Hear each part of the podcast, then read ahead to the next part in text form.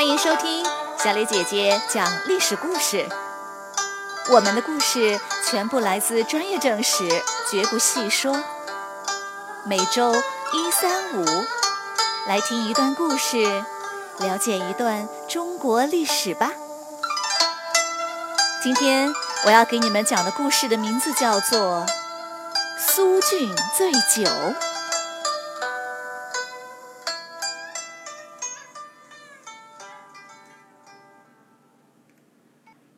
就在北方两个赵国火拼的时候，南方的东晋却是又陷入了一场内战之中。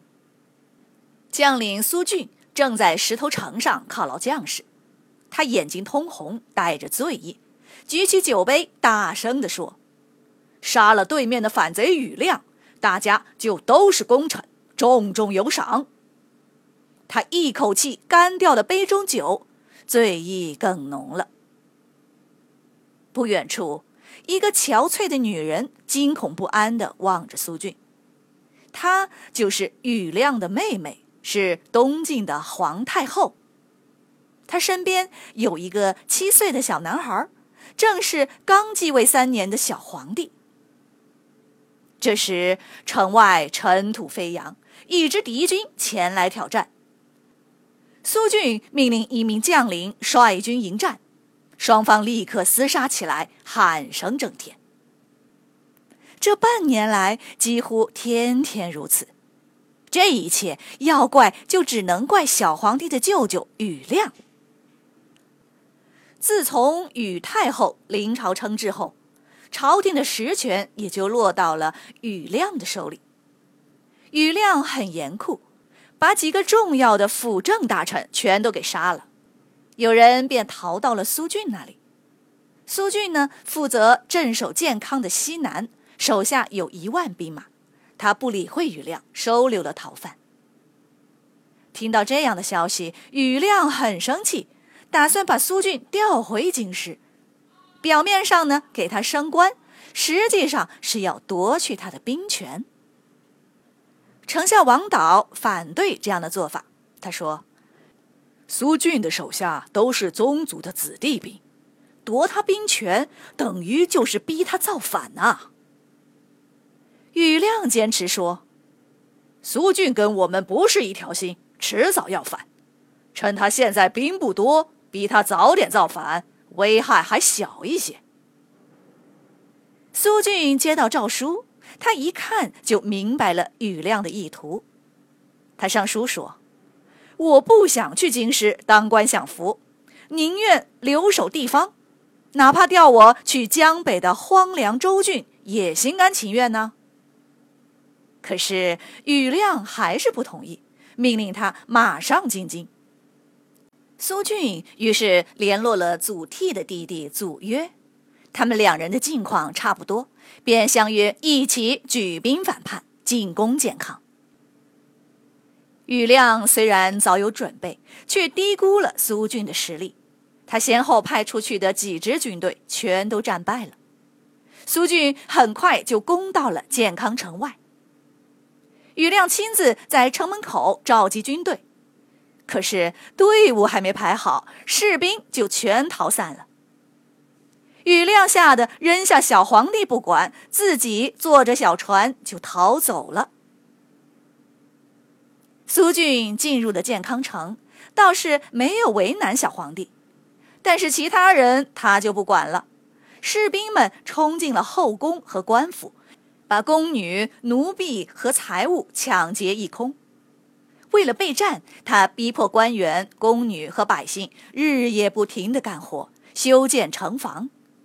大家累得筋疲力尽，衣服也被扒掉，只能用草席或泥土遮挡身体。痛苦的哀嚎。庾亮逃出建康后，经过苦苦的哀求，联合了江州、荆州的将领，组成了四万人的联军，再回头讨伐苏军。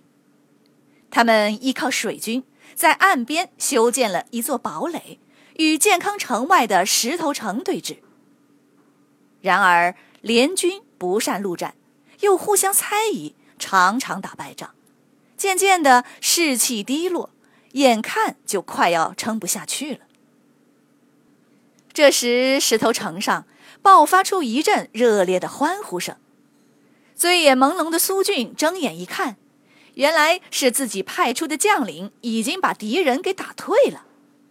他仗着酒气也来了精神，兴奋地喊道：“哈，简直是不堪一击！看我去杀他们个片甲不留！”然后他竟然真的摇摇晃晃地拉过来一匹马，向敌人阵营就杀了过去。这下将士们全惊呆了，只有几个清兵赶紧跟了上去。苏俊冲到了敌营前，一个人张牙舞爪的乱喊乱叫。过了一会儿，敌人营门打开，一支军队出来迎战。清兵赶紧叫苏俊撤退。苏俊也有点慌了，一阵手忙脚乱，战马却仍在原地打转。两只长矛飞了过来，刷刷，苏俊应声跌落马下。紧接着刀光一闪，苏俊就被杀了。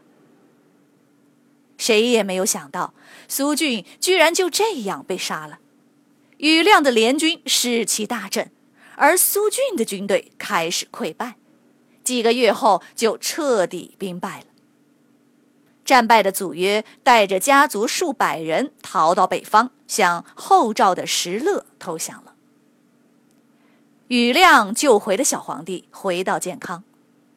然而，建康城已被毁坏，到处是断壁残垣，混乱不堪。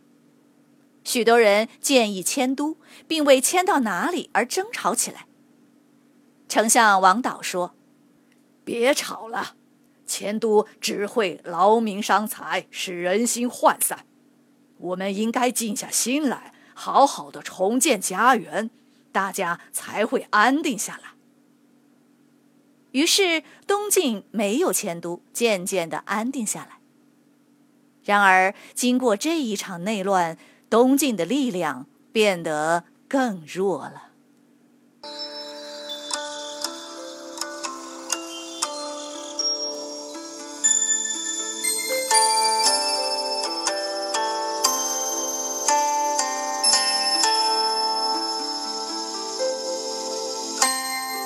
小朋友们，今天的故事就讲到这里，请你来说一说。故事中，身为统帅的苏俊喝醉了，竟然失去理智，冒险冲到敌人阵营前，结果不幸被杀。你见过有人喝醉了做出失去理智的事吗？你认为要怎样才能避免这样的事呢？欢迎你们到公众号留言或用语音回答问题。感谢你们今天的收听，我们下个故事再会。